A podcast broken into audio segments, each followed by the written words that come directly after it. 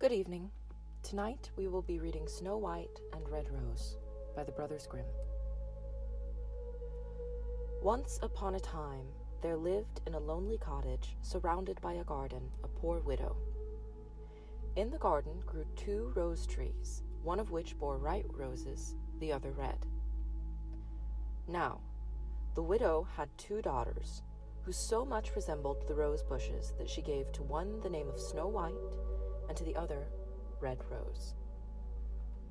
These two children were the best, most obedient, and most industrious children in the world, yet they differed in some respects.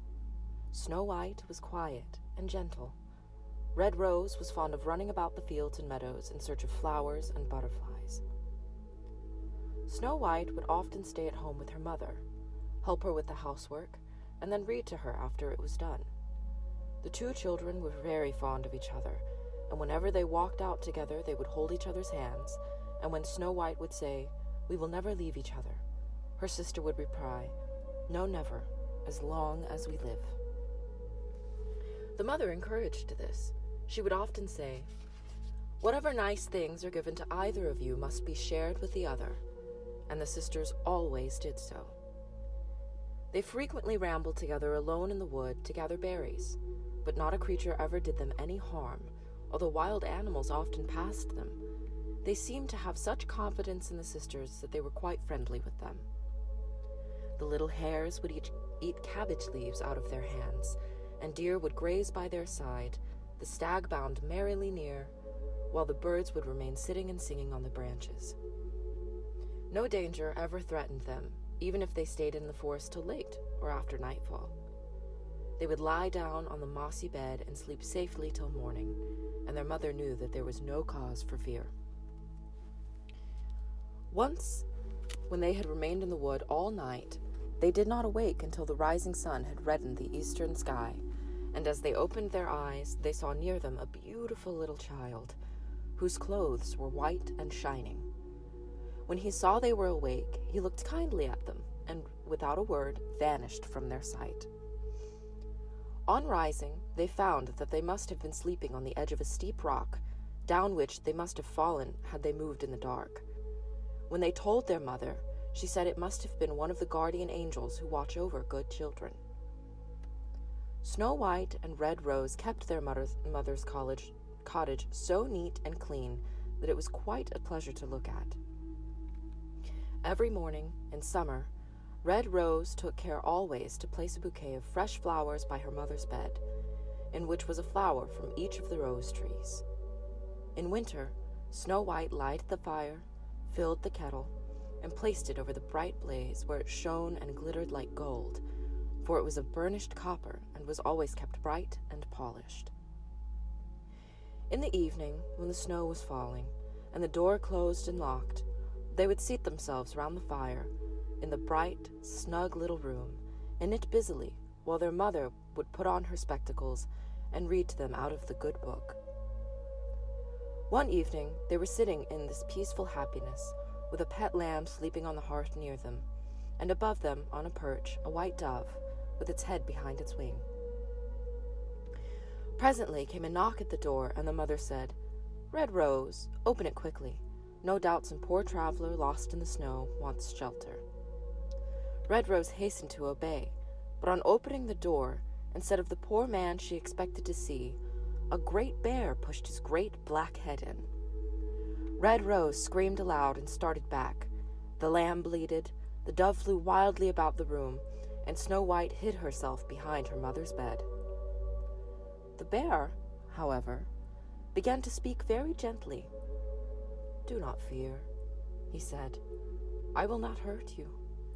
I only want to warm myself by your fire, for I am half frozen. Poor bear, said the mother. Come in and lie down by the fire if you want to, but take care not to burn your furry coat. Then she called out, Snow White and Red Rose, come here. The bear is quite gentle, he will do you no harm. So they both came near to the fire, and, by degrees, the dove and the lamb got over their fright and settled themselves to sleep. Presently the bear said, Dear children, will you sweep off the snow from my fur? So they got the broom and cleaned the bear's skin till it looked quite smooth, and then he stretched himself at full length before the fire, grunting now and then to show how contented and comfortable he felt. They jumped on his back, rolled him over on the floor, and tapped him with a hazel twig, pulled his thick fur, and when he growled, they only laughed. The bear allowed them to do as they liked, only saying, when they were too rough with him, Leave me my life, dear children, and don't quite kill your old sweetheart. When bedtime came, the mother said to him, You can stay here by the fire all night if you'd like. I will not turn you out this dreadful weather, and here you will at least be sheltered from the cold. In the morning, when they all rose, the two children let him out, and he trotted away over the snow into the wood. After that, he came each evening at the same hour, laid himself on the hearth, and allowed the children to play with them just as they pleased. They became so used to his visits that no one thought of bolting the door till his black muzzle was pushed in. The winter passed, and spring was again covering the meadows and forest trees with her robe of green and one morning the bear said to Snow White, I'm going away now during the summer, and you will not see me again until the end of autumn. Where are you going, dear bear? asked Snow White. I must go to the forest, he replied, to hide my treasures from those wicked dwarfs. In winter, these treasures are safe under the frozen earth, but now, when the sun has warmed and softened the ground, it is easier for them to break it and dig up what I have buried and once anything valuable is in their hands, it is not easy to recover it. They will take care that it does not see daylight again. Snow White felt quite sorrowful when the, when the bear said goodbye, but as he passed out of the door, the latch caught against his fur and tore a little piece of the skin. But she was not sure, for the bear trotted away very quickly and was soon lost to the sight amongst the trees. Some time after this, the mother sent the children into the forest to gather brushwood, and they found a large tree which had fallen to the ground. As they stood looking at it, they saw something jumping up and down on the other side of the trunk, but they could not think what it was until they went nearer and saw that it was a little dwarf with a shriveled face, whose long white beard had been caught in the cleft of the tree. The dwarf was jumping about like a puppy at the end of a string, but he could not get free. He glared at the children with his red, fiery eyes and cried, Why are you standing there, staring, instead of offering to assist me? Poor little man, said Red Rose. How did you do this? You stupid goose, he replied angrily. I wanted to split up the tree, that I might get some shavings for our cooking. A great coal fire burns up our little dinners and suppers. We don't cram ourselves with food as you greedy people do. I drove my wedge into the tree, and it seemed all right, but then the horrid thing was so slippery that it sprung out again suddenly, and the tree co- closed so quickly that it caught my long white beard, and now holds it so fast that I cannot extricate it. See how the white milk faced creatures laughed, he shouted. Oh, but you are ugly. Notwithstanding his spiteful words and looks, the children wished to help him, and they went up to him and tried to pull out the beard, but all to no purpose. I will run home and call somebody, said Red Rose. What? snarled the dwarf. Send for more people?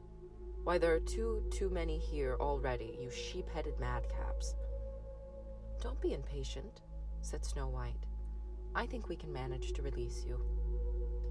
She took her scissors out of her pocket as she spoke and cut the dwarf's beard off close to the trunk of the tree.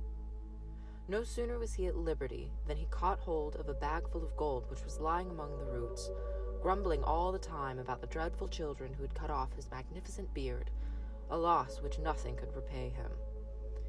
He then swung the bag across his shoulders and went away without one word of thanks to the children for helping him. Some time after this, Snow White and Red Rose went out one day to catch fish. As they sat fishing on the banks of the stream, they saw something, like a large grasshopper, jumping about as if it were going to jump into the water. They ran forward and recognized the dwarf. What are you doing here? asked Red Rose. Why do you wish to jump into the water? Do you think I am such a fool as that? he cried. Don't you see how this dreadful fish is dragging me? The little man had been angling, but unfortunately the wind caught his beard and entangled it in the line, so that when a large fish came up and swallowed the bait, he had not the strength to extricate himself, and the fish, in its efforts to escape, was dragging the dwarf into the water. He held tightly by the reeds and rushes that grew on the bank, but with very little use, and the children were only just in time to save him from being dragged in by the fish.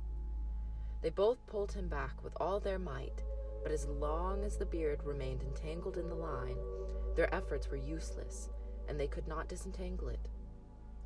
There remained no other means of saving him than cut by cutting off his beard, and this time so much of it that only a short piece remained. Although by doing so they saved his life, the dwarf was in a dreadful rage.